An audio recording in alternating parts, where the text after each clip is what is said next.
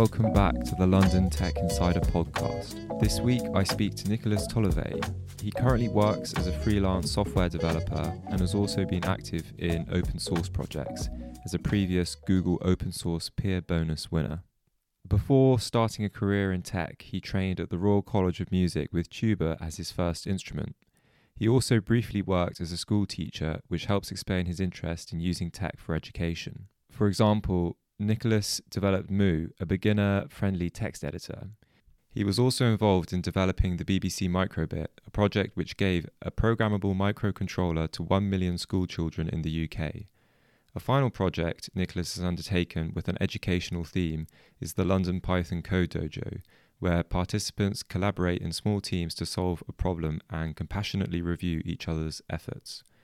In the conversation that follows, we explore all of these projects and more. So without further ado, I hope you enjoy this episode.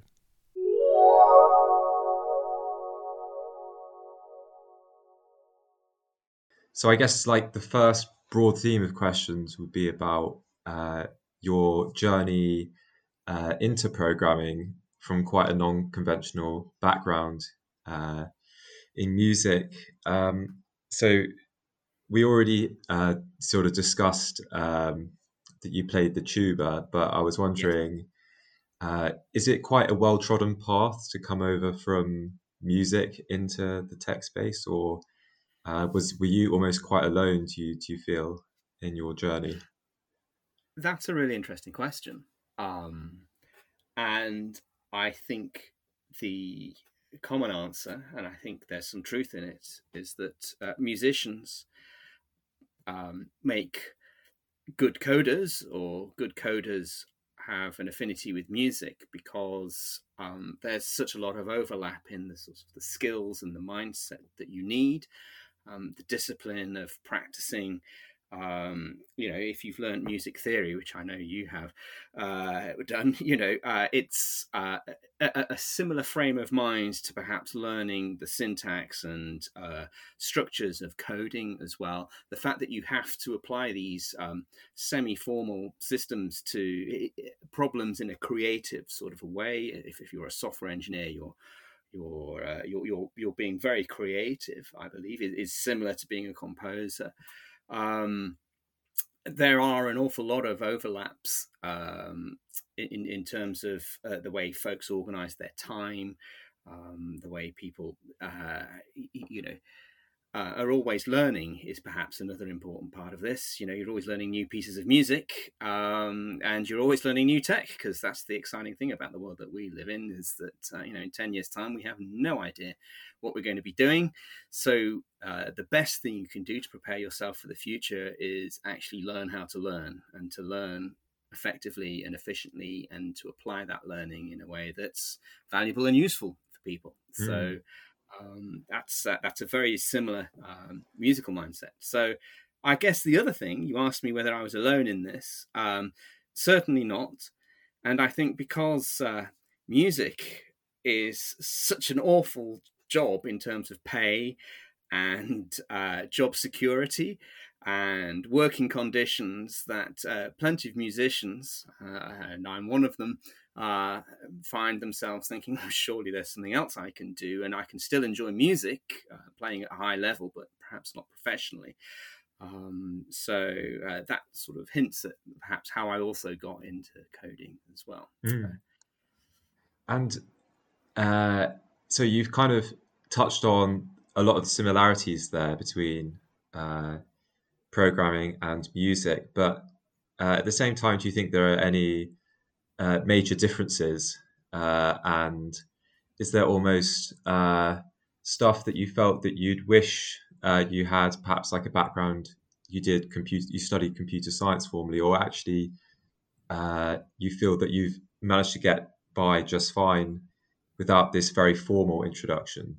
Yeah. So I mean, it's worth pointing out that I, I actually do have an MSc in computing, so um, I, I, have had some some training. But um, I think the difference is the one that sprung to mind as you were asking the question is that I believe the musical world and the culture of music is far more mature.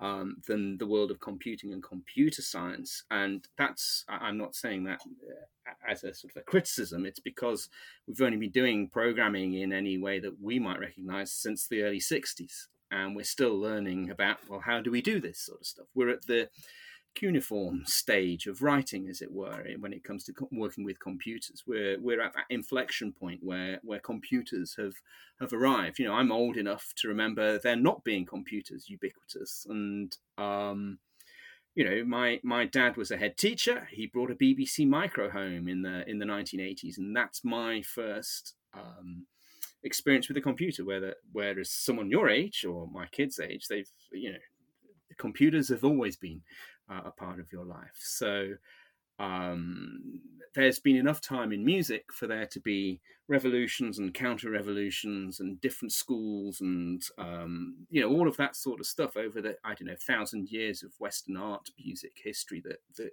you or I might learn about when we're doing musical studies, um, and yet maybe. Uh, 60 or 70 years of computer science. Um, so it feels to me like it's still uh, we're still in one corner of a virgin white snowfield, if you see what I mean, and there's plenty mm. of space for us to stomp around and make a mess.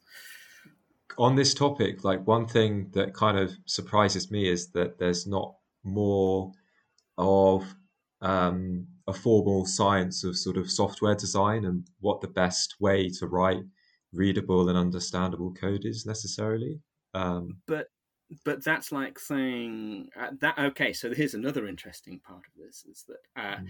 we call it software engineering and it makes it sound like it's a hard scientific subject but actually i think and, and many agree uh, and there's research at places like mit for instance that uh, are looking at the way the brain processes code i've got a friend of mine at the moment writing a book um, about this uh, but it's it's more like literature it's you're you're engaging a different part of your brain, one that's more akin to um, to writing words and expressing yourself in a, in a literary sort of way, rather than some sort of formal mathematical sort of a way. So to say that there is a best way to write code is like trying to claim there's a best way to write poetry. Um, there are certainly good ways. Um, it depends what you want um, as well, I guess. And, and we, we have so many languages to choose from as well, which I guess demonstrates the point you know different people prefer writing code in different sorts of ways. You know python's all about readability. Um, you know c is all about performance. Uh, lisp is well all about parentheses. You know it's all of that sort of stuff. And uh, yeah that kind of what you're saying then reminds you of i think there's quite a famous quote on the topic about uh, what good code means to different people. I can't remember who said it, but he was talking about good code reading like prose. Um, I don't know if you've yeah. heard that comment before, in the sense that you could just read down read down it um, sequentially, and it does that point you're saying about that it's firing up the same areas of the brain when you read code as when you read literature. Also, uh, yeah, that resonates with me. That that kind of I can relate yeah, to that. It, it, it, it's also if, if you think about Python the way, or in other languages the way we just indent anyway for neatness. That's like you know when you read a poem. Um, po- poems are laid out in a particular sort of way for sort of readability's sake. Um, there's a quote, and I can find it very quickly. I think if I go here um, from Alan Kay, who invented object-oriented programming, uh, and it, the quote is: "The computer is simply an instrument whose music is ideas, um, but the music is not in the piano, uh, and and and that to me um, really uh, resonates because uh, to be a good musician, you need to have the two sides of your brain, the left and the right, collaborating together. You need all the technique and all the analytical skill to be able to read and play and analyze the piece of music you're performing. But at the same time, you need the emotional side to actually make it a performance. You know, it's it's not just playing notes. There's a whole kind of uh, you know how the performer acts on stage, their whole persona in the performance, and you know blah blah blah blah blah, all of that sort of stuff. And I guess he's saying a similar sort of a thing. You need to um, not only be fantastic at writing code or you know um, some ultra rational uh, sort of person. Uh, it takes a blend of skills to make a good engineer as well. Um, and uh, I certainly agree with that. mm. Do you think that generally uh, we're doing enough to like that? Perhaps computer science has a bit of an image problem in that it's not attracting it's attracting people with uh, the hard engineering skills, but perhaps isn't doing enough to attract the people with these softer skills uh, and uh, yeah, the ways of uh, what you were describing earlier. That yeah, it's not it's not necessarily what we expect. This type of skill set that you need for programming. So, do you think we're doing enough to attract the right people? I guess. So, uh, I, I think programming has an image problem. Uh, I would agree with you. Uh, it, it, has a problem because uh, your Hollywood hacker, you know, sat in a dark room wearing a hoodie, typing at a million miles an hour is what people think coders do, and that is blatantly wrong. Mm-hmm. Um, so there is that image problem in uh, in in the wider society.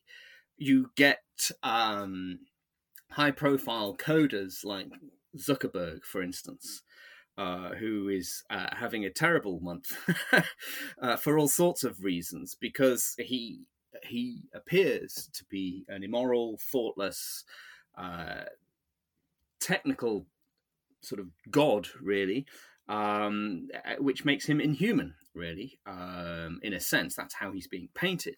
Uh, and there's a danger that, you know, coders are seen as these, uh, you know, crossword solving on steroids, chess grandmaster type people when blatantly that's wrong. Um, I've read lots of other people's code, and I can tell you not all of it is great to read. Um, you know, there there are different levels of uh, of attainment and achievement as coders as people mature and so on and so forth.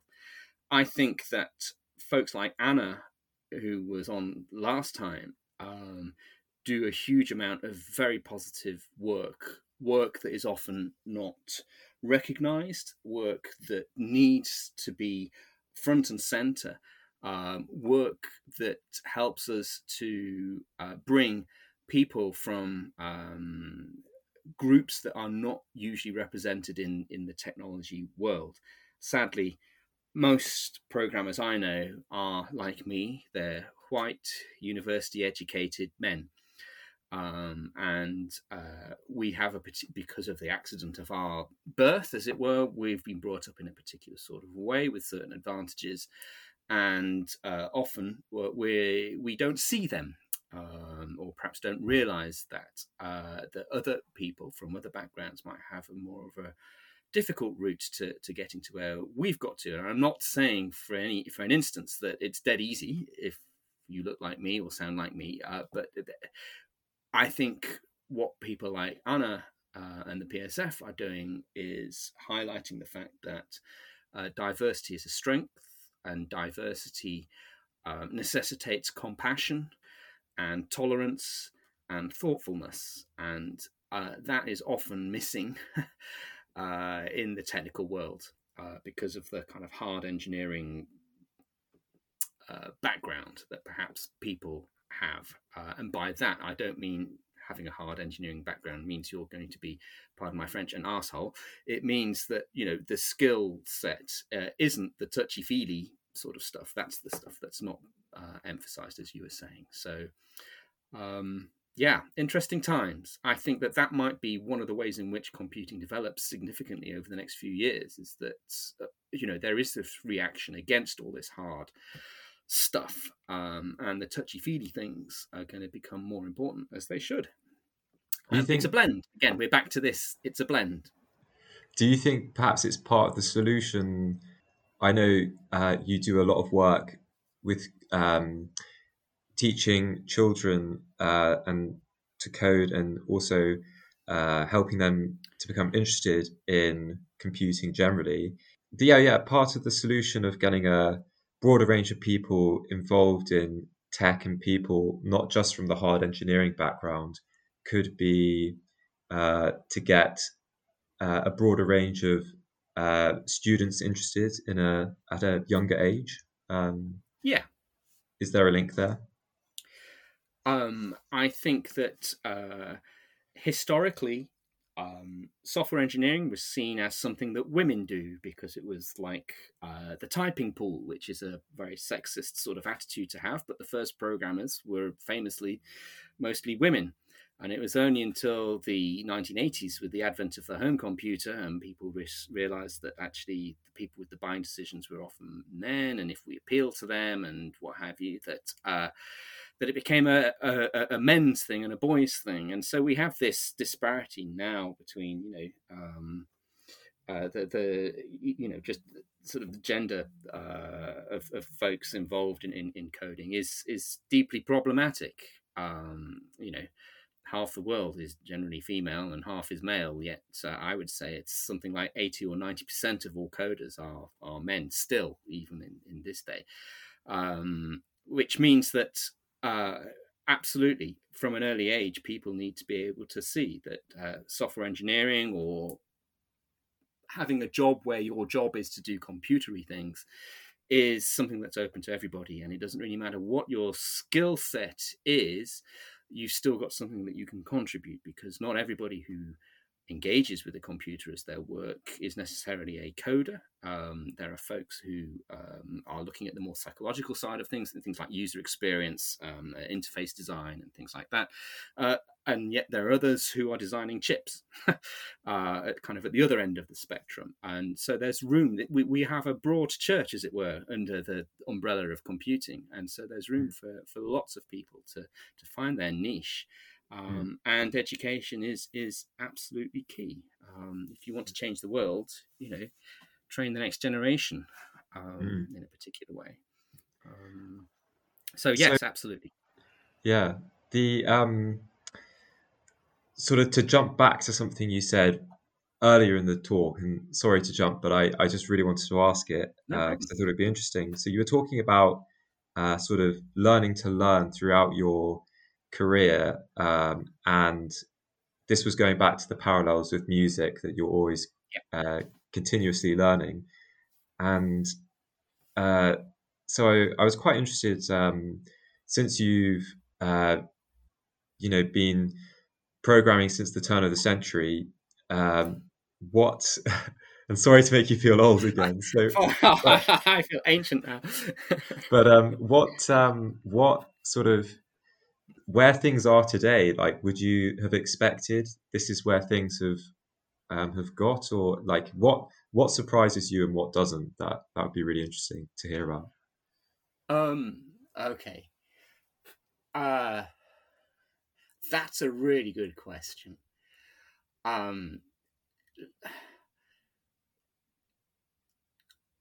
I think when I started my professional life as a coder, which would be in the early 2000s, 2002, 2003, uh, Facebook, Twitter, YouTube, Wikipedia didn't exist. Uh, yeah. eBay and Google were a thing, but they were kind of not the thing that they are now. Um, the ubiquity of mobile phones, um, and I mean smartphones. I mean, obviously we had mobile phones back in the uh, previous century, as you put it, uh, but uh, you know they were like carrying around a breeze block, and uh, they were literally just a phone. But the fact that the fact that we have devices now that are small computers that look like something from a science fiction movie, you know, Star Trek from the 1960s sort of thing, is is both cool and terrifying uh, in equal measure. Um, I think. Uh, I think that it's one of the wonderful things about our industry is that there is always something new um, mm. to investigate, and it keeps me interested and stimulated. I'm that sort of a person. Um, I like finding new things out and, and, learning things. There are some things where I look at them and I think uh, this is crazy. Uh, who would have possibly thought of this? So, um, and I guess to my junior developer self, I would say don't be surprised if the same old thing keeps coming round and then the same old reaction keeps happening. Each time it happens, each time there's a swing of this pendulum, it happens in a slightly different way, but the underlying archetype, as it were, is always the same. Um, and so yeah. I think I've been around two or three cycles of this now. And is this kind of maybe hype cycles of things, or uh, this what, is very much like hype cycles. So here's yeah. a good here's a good one. So uh, I don't know if you remember Second Life. It was this thing around I don't know 2006 2007, and it was going to be this online 3D virtual world where we were all going to live in this thing, and IBM were building universities there, and it was the place to go before social media really exploded. And have you, well, you, you shook your head when I said, "Do you remember Second Life?" Nobody yeah. remembers that now, apart from old people like me. Um, and I can't help but think that things like, um, well, you know, Google's announcement of Meta and the metaverse and what have yeah. you is going to be a, a, similar sort of story. Um, things mm. like Bitcoin. Um, I'm going to say something now that is going to be like Marmite. You know, half the world thinks Bitcoin's amazing, or the technical world anyway, and the other half thinks it's a terrible idea. I'm in the terrible idea camp. Um, mm. And I, I see um, various movements throughout the, my time interacting with technology um, that have promised the world and have ended up just being solutions looking for a problem. Um, now I know all the Bitcoin people are going to say, "Oh yes," but blah blah blah blah blah blah. But uh, honestly, all the things blockchain, uh, to perhaps be more accurate, or Bitcoin claims to solve, have already been solved in other technologies uh, in a far more efficient way. Mm. Um, mm. It's just Bitcoin feels like a bit of a Frankenstein's monster, really. Um, but there we go. I don't know. Yeah. I'm happy to be proven wrong, and I quite enjoy being proven wrong as well. That's another entertaining part of being in such a fast-moving industry. I think definitely what you're describing, uh, AI fits into that camp because obviously there have oh, been so man. many Where cycles of hype, um, and also the idea, you know, this is an area that lots of people are going into and um, there are kind of much simpler solutions to these sorts of problems uh, that you don't need a neural network to solve. You can j- just solve a oh. problem, say, with a simple decision rule. Um, yes. uh, you know, if then, basically, three or four if thens can do basically as well as a full neural network, but they're also very uh, interpretable and you know easy to uh, explain to anybody what's going on. So yeah, and changeable. Uh, yeah. That's yeah, the important yeah. thing. Uh, I can edit that code, those conditional statements. Um, it's hard mm. to edit a neural network.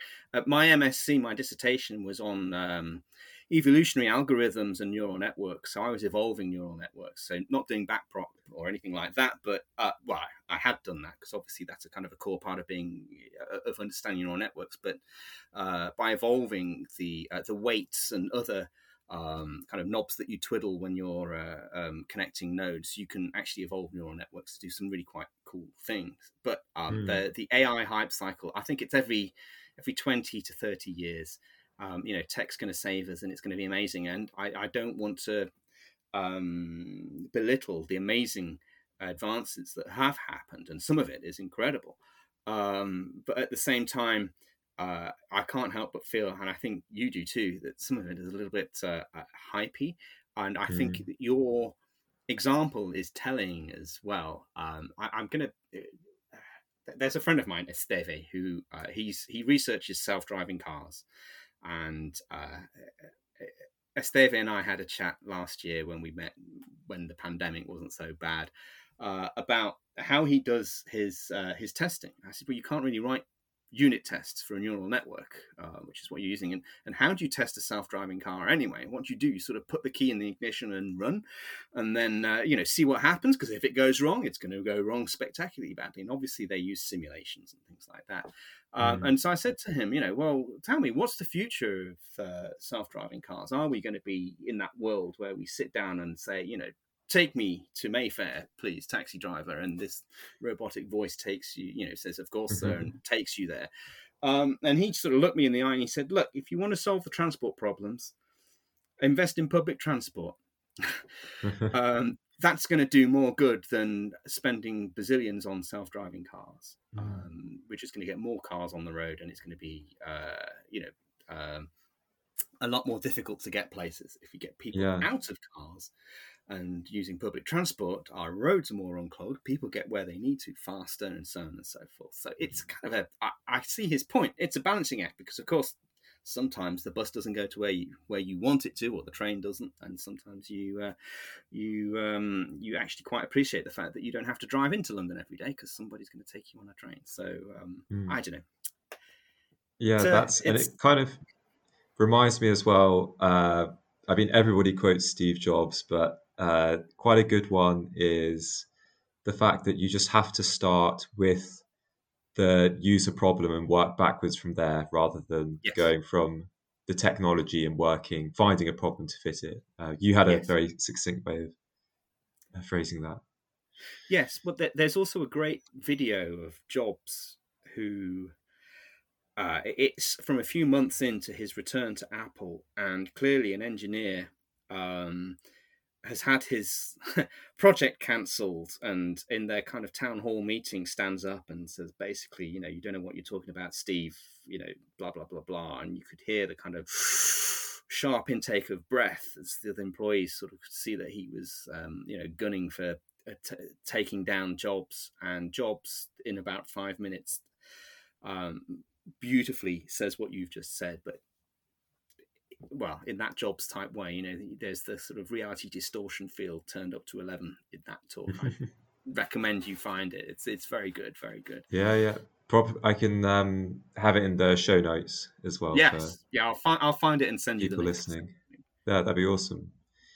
Um, and yeah, something else like on this topic of hype uh, that um, it might be sort of uh, out of what you're comfortable commenting on, but do you think generally there might be a tech bubble at the moment that there's um, a huge amount of investment um, and there's yeah things are very overvalued so we might be sort of repeating uh, some of the mistakes of the past or I what are your feelings don't there? know I, I think we might have a tech readjustment whether it's you know and people will realize that you know or not as the case may be things like blockchain or ai or whatever there's a lot of hype and uh, it, it, all falls flat on its face. Whether that's a bubble that's going to pop i'm not sure because um, you know i've been involved in um, in education efforts um, so the bbc micro:bit was something that i was involved in. So a million of these devices were delivered to uk school children 11 year olds um, and they all ran MicroPython and things like that. So I was involved in that project, and the kind of the headline was, in ten years' time, the EU think we're going to be short by several hundreds of thousands of qualified coders to do the work that will be needed. So, in another sense, it feels like we're only just getting started.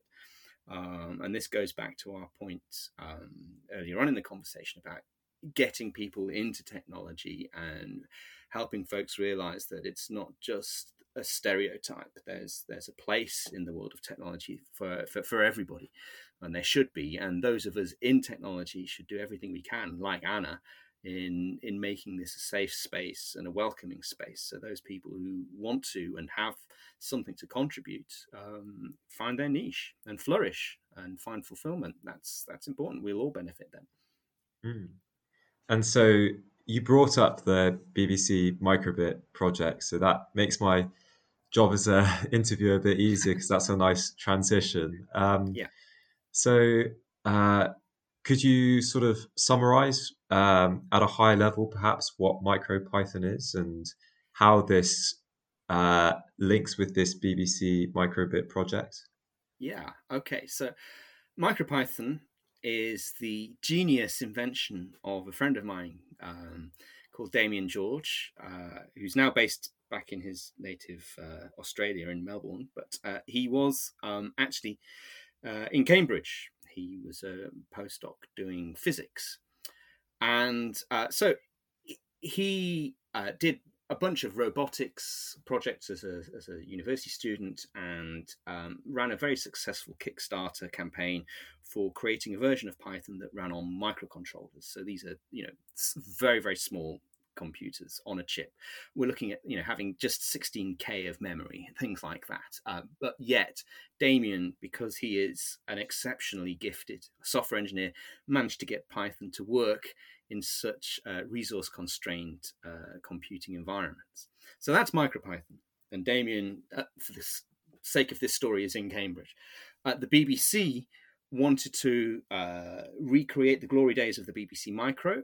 Um, and so uh, the micro:bit project was uh, created. It was a kind of a... sorry. The BBC Micro uh, is the computer system uh, that you mentioned right at the start. Yes. Uh, that was rolled out in the eighties. Yes. Um, that ran on BASIC and yes, like exactly. Yeah. It doesn't help that we have a BBC Micro and a BBC micro:bits, thus proving that you know in computing naming is uh, is a problem that we all have. Um, so uh, yes, the BBC microcomputer from the 1980s. I think the BBC wanted to recreate that. They could see that uh, coding education was was a thing that was important, and that they could contribute to the UK's uh, culture in in that sort of way, so thus meeting their kind of remit. Um, so micro:bit was born, and uh, they said that they wanted um, the micro:bit to be able to run, amongst other languages, Python. And uh, being a UK based Python person and linked with the Python Software Foundation, I suggested that the PSF got involved. Um, so, with the blessing of the board, uh, I got in touch with the BBC, and uh, the PSF were to produce educational resources. Uh, but halfway through the project, um, the person who was going to produce the Python interpreter for the micro:bit um, dropped out uh, or said that they couldn't do it. And it just so happens that the person who worked for ARM, the chip manufacturer who were designing the board, uh, was the next door neighbor of Damien and we just happened to have a conversation you know one of these kind of chance things uh, and um, within a week of um, of johnny from arm uh, giving damien his neighbor a test board uh, for the micro:bit uh, damien had it up and running and we were off. Um, so uh, yeah uh, that's the micro:bit. Um, that's how python got on the micro:bit and um, whenever it was five or six years ago, every year seven student in the UK got one. Hmm. How many of them stayed in their boxes or in the teacher's drawers or uh, wherever, I, I, couldn't possibly say. Um, but uh, they are still used an awful lot. Uh, there's a micro:bit 2 that's out, and um, the micro:bit Foundation that was set up um, to keep the project running, is doing marvelous work in the uh, education uh, Python in the coding education world. Yeah, so something you kind of touched on right at the end there. What uh, were the findings, I guess, of this project, or was was there anything sort of measuring the impact and uh, how did it go once once it was out there in the real world? I, I honestly don't know, and believe me, I asked. Um, mm. but it wasn't shared. Um, mm. But um, I know that Mu, which is the Goofy code editor that I wrote as part of this project, so that people had a native editor that worked with that was beginner friendly that worked with the micro:bit. Um, that's been downloaded over a million times. Um, mm. So lots of people are using it. Um, but the other side of that coin is that my own ch- children, um, Sam, my middle son, was in year seven at the time. He should have got a micro:bit, mm. um, but their uh, computing teacher um, had them all in a box at the bottom of his uh, cupboard um, and wasn't going to use them. So, I mean, I guess it depends on the school. I think yeah. what it proves, though, is that uh, teachers are key to this. Teachers are very mm. important people, and investment in supporting teachers in uh, in helping them to teach coding and computing skills and so on and so forth is an essential um, piece of the jigsaw puzzle that I don't believe we're anywhere near solving. Quite an interesting thing as well that, you know, um, speaking about uh, teaching programming at schools is that I'm almost in my own personal learning journey. Uh, I also yeah. came to programming quite late, and I never was taught uh, any sort of coding really at school. Um, growing up in the 21st century, and I don't think it is changing very quickly either. So, um, I I think there is a problem.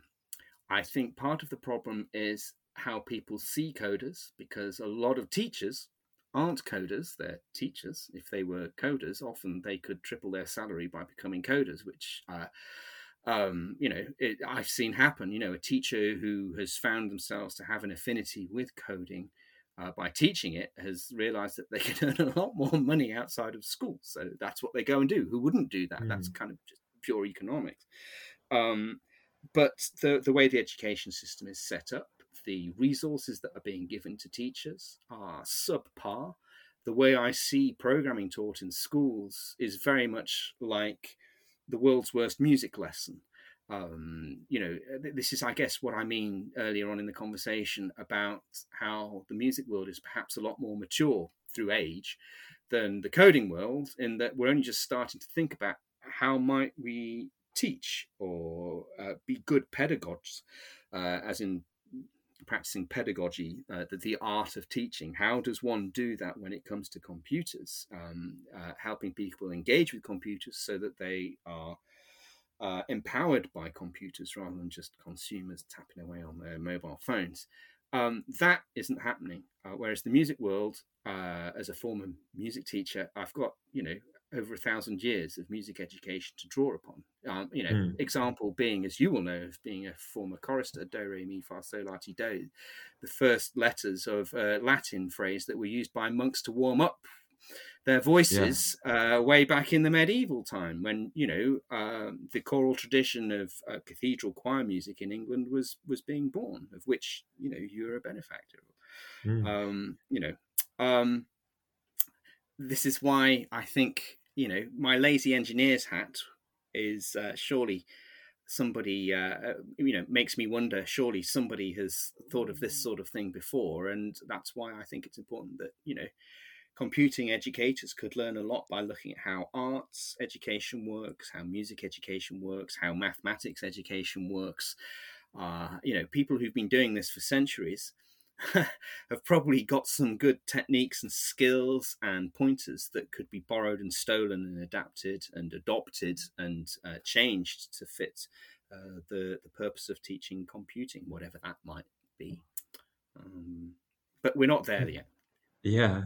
To uh, go back as well, so you mentioned Mu, uh, which was the um, editor, the text editor that you created. So it'd be cool to hear about some of the design decisions uh, that uh, you put into place to make this friendly for kids and also what what's wrong perhaps with uh, existing editors you know uh, yeah.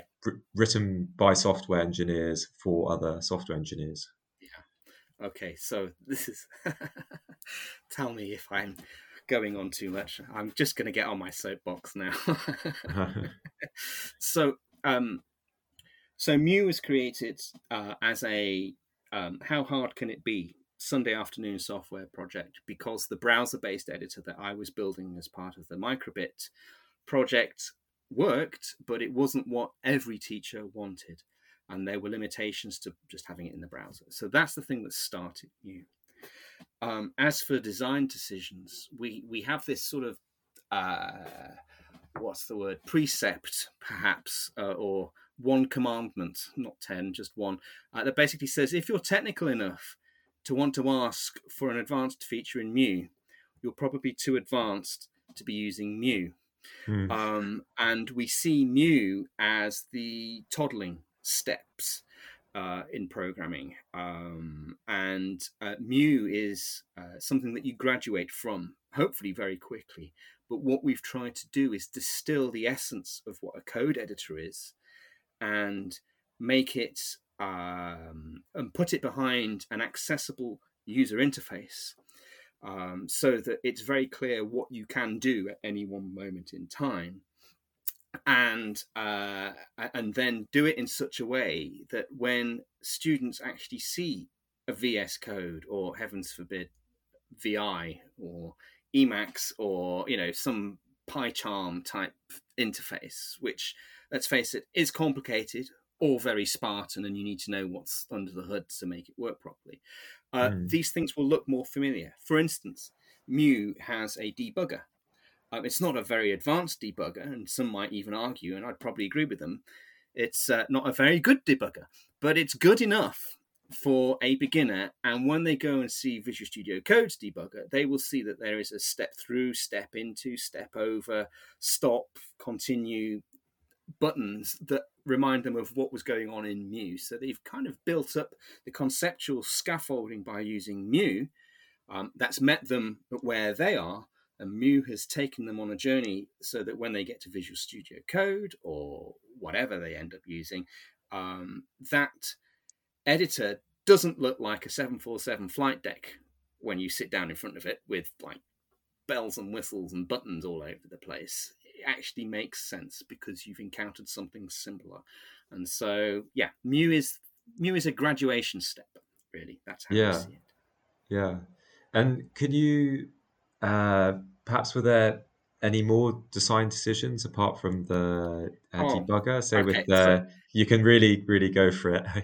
Yeah. So uh, what we learned very quickly was go watch students or beginner programs. I mean, this is aimed for beginners of all ages, uh, adults and students. So watch these people as they are all at sea with what you think is this magnificent beginner's editor and watch them crash and burn. Um, ask the teachers or the people supporting them as to what they want. So a classic example is uh, in schools, often the uh, the projectors used in classrooms are like 10 years old and they don't work, or if it's a bright day and the sun's shining in such a particular way, you can't see what's being projected, and blah, blah, blah, blah, blah, blah, blah. And so uh, we have themes in Mu. There's a dark theme and there's a light theme and there's a high contrast theme. And teachers, uh, when we did that, found that amazing because all of a sudden kids could actually see what was being projected when they wanted to use Mu as a pedagogical tool, as a let me show you me writing some code, blah, blah, blah, blah. The other thing uh, to do with that is that we have zoom buttons as well. Um, so that uh, when presenting, uh, you can increase the size of the font um, significantly very quickly. And when I showed that to a room of teachers for the first time, I'd spoken to them like a month before and kind of got their greatest hits list of things we wished a code editor did for people working in the classroom. And I implemented this Zoom thing, which, I mean, let's face it, can't be more than eight lines of code, to be honest with you. It took no more than half an hour to do. Uh, and I demonstrated it, and there was this sort of intake of breath. That's amazing. And who would have thought that just having Zoom buttons on an editor would make all the difference to classroom practitioners? Um, Yeah. But it does. And it also helps for kids with special educational needs who might have uh, visual, uh, you know, uh, vision-related impairments. Um, you know, all of this sort of stuff. Um, Hmm. So, and, that's another aspect of this as well is that we've spent a lot of time working with people who are who are blind, for instance, and making sure that screen readers work well with Mu, so that the code editor will work for everybody. Because education isn't just for able-bodied people or kids who can afford things; it's got to work for everybody. You know, education is a right, not something that um, that you have to pay for. If you see what I mean. Um, Yeah. I was going to say, like, uh, something like VS Code could also do with the Zoom feature because so often you are uh, sharing your screen on like a Microsoft Teams call or a Zoom call, and uh, your pair. That's how where you do pair programming in the age of coronavirus, and yes, so yeah, so often you're just uh, you've got your face in your screen trying to see what's on their screen, for example, Yeah. if the the sizes don't quite match up. There, there is um, uh, I've got some friends on the VS Code team. Um, uh, there is a feature that uh, uh, that allows you to do that to share. In Mm. fact, there are several ways of doing it, but I think a, a recently shipped version of VS Code allows you to uh, connect your session with a colleague's session. So okay, um, you don't have yeah. to see their screen. You're you're using your editor. It's a bit like an Etherpad, but for code. I don't know if you've ever Mm. used Etherpad before, or a Google Doc where many people are editing the same. Oh thing. yeah, yeah. Um, so that's that's a pretty cool feature.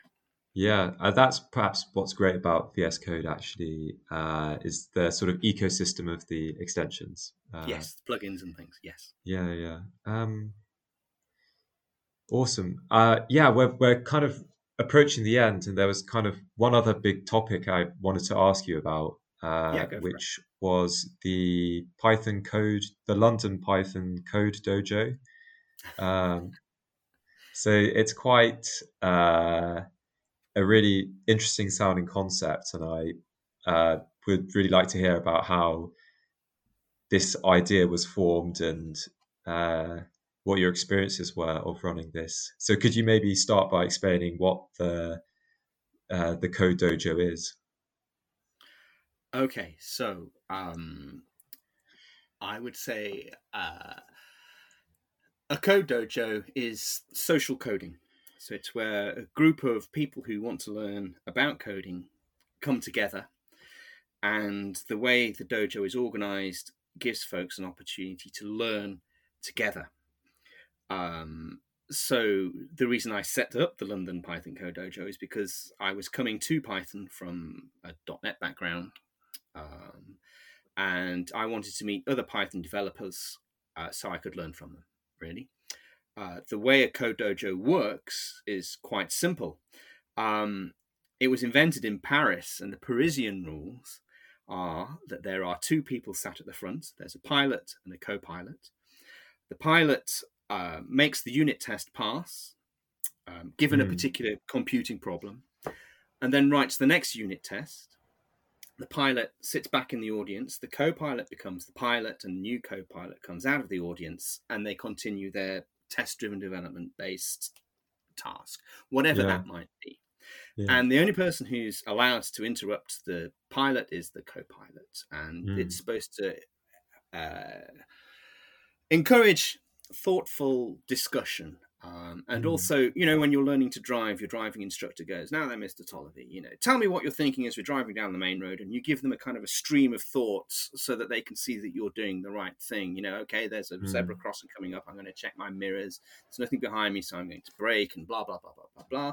So this sort of conversation out loud, thinking out loud, is encouraged. Uh, we did that for about two sessions at the London Python Code Dojo, and um, our audience couldn't sit on their hands and suggestions were being shouted out from the floor, as it were. And so we ripped up the rule book, and uh, what we did instead was something a little bit akin to uh, how I might run a, a, a class based music composition workshop where folks split into groups and they're all composing a similar piece of music and then you all come back for a performance at the end and you can compare and contrast as a listening exercise what your compositions are.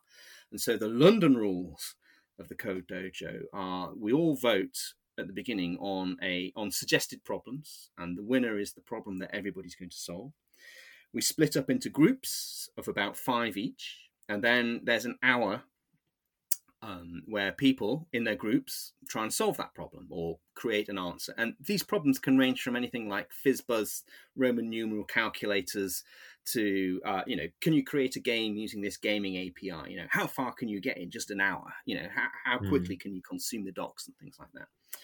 And after that hour, um, we encourage people to always share the laptop around for the group. And we say that uh, if you're a beginner, your job is to ask questions and if you're an experienced programmer, your job is to answer questions.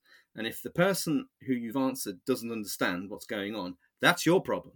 You've not been the good mentor or got your thought processes clear enough to be able to give uh, a good account of what it is that this person needs to be able to, um, to, to do the thing that's needed in the dojo. So we're helping people practice their mentoring skills and explaining skills because let's face it, we spend half our time writing documentation or explaining our code to colleagues. So it's a good skill to practice this. um, and at the end, the best bit of the dojo is that we all come together and we show our disasters uh, mm-hmm. to each other, and we say we fail with sympathy. And sometimes, um, sometimes everybody gets a working solution. Other times, nobody does. Uh, mm. And you know, yet more times, everybody's done it in a slightly different way. But it doesn't matter what that combination is. We're always going to learn something fun or interesting uh, mm. by comparing and contrasting um, and because everybody's head is in the same problem space, we're all trying to do a Roman numeral calculator or FizzBuzz or blah blah blah, whatever it might be. We've kind of you can deep dive into the code immediately because you don't need to explain the concepts or where the gotchas are because we've all encountered them over the last yeah. hour. So that's that's the code dojo, and I ran it for about four or five years on my own, and then other people joined. Uh, we call them the cat herders because it's like herding cats running a code dojo. Um, I, I left because you know my life moved on, and I've got a family and other things. Um, and uh, I guess you know we're just emerging from COVID now, aren't we? Um, you know, I hope that the dojo uh, happens again in real life because Yeah. I, I can tell you it's really good fun and Yeah. um, it's a really great way of sharing knowledge and of practicing a whole bunch of coding skills that can't be exercised in any other sort of way. Hmm. And do you find there are still lots of benefits when you move beyond the, the beginner level? There's uh, Oh, oh, it's not even just more. okay. So when the when the dojo really works is when you've got a, you know thirty professional programmers. They they've all just done a full day of work. You, you all Mm. turn up, and we usually start with a pizza and a beer or something like that. Everybody's relaxed, and then the code flows. And because these are you know good developers, um, or they're developers from different languages trying to get into Python, for instance, like I was. Um, you pick up wrinkles, you watch mistakes happen, or you learn, oh, there's a module that does that. Why didn't I know that? I'll use that for work because I've just got exactly that problem. You know, it's that sort of a knowledge sharing. And it's also good because if you've got, you know, um, w- experienced coders who are working as um, exceptional mentors, it's giving a role model to you know experienced developers who are perhaps in the middle of their career or at the beginning of their career it's giving them a role model for well actually this is how you explain code Mm. uh, th- this is how you support somebody who's not familiar with a code base. This is how you might explain this very difficult concept of i don't know meta classes in python or something like that. I don't know. Um, not that we would ever do that because you shouldn't really use meta classes in Python except for some very specific reasons. But the point is, is that I went to the dojo and I learned that about meta classes because we I found that there was an opportunity to encounter that learning um, opportunity. So Mm. um, yeah, it, it's it's a great way of if you are an experienced developer, really stretching yourself as well. Mm. Um, so yeah, I recommend it. Organize Yeah. yourself a dojo. It's good fun. Yeah, yeah. It sounds like a good alternative to like sort of the hack day or a good Well- way to kind of like format that. Yeah, or the But- brown bags where somebody from some team that you've never heard of comes along and shows you their latest project, and you know everybody politely claps at the end. Um, it's y- you know the, the thing about a dojo is that you're sitting there and you're doing stuff, and you Yeah. can't sit still. You, you've got to contribute, and that poses its own challenges because there might be people there who are less confident at in, in those situations and this is where we need Mm. folks like the annas of this world who are, have a gift for um, welcoming people and making people feel at home and also being exceptional technologists themselves and providing uh, Mm. sort of a role model as it were um, for, for, for these folks it, it helps helps them eased into that sort of situation but also for those Mm. folks who are you know uh, advanced users who who really don't want to hear for a tenth time why test driven development is awesome because they've been doing it for the last 20 years you know they, they, can actually engage with a with, with, Mm. something worthwhile stretch them as well Yeah, and it makes me think of the difference between uh, sort of the what's it Socratic uh, learning and what was it didactic or something like Yes. the the fact you have to be active and that's the way that you actually engage the brain and form the those new neural pathways that actually mean that learning is taking place. well plutarch has a great if we're on the classical world here uh, Okay. plutarch has a great uh, turn of phrase where he says you know the mind is not a vessel to be filled which is the didactic method uh, but a Mm. fire to be kindled which is the socratic one you know socrates is famous because he would always ask the questions and needle people to sort of figure out you know just let's dig a bit further let's dig a bit further and by questioning and uh, engaging with a problem uh, you actually learn something.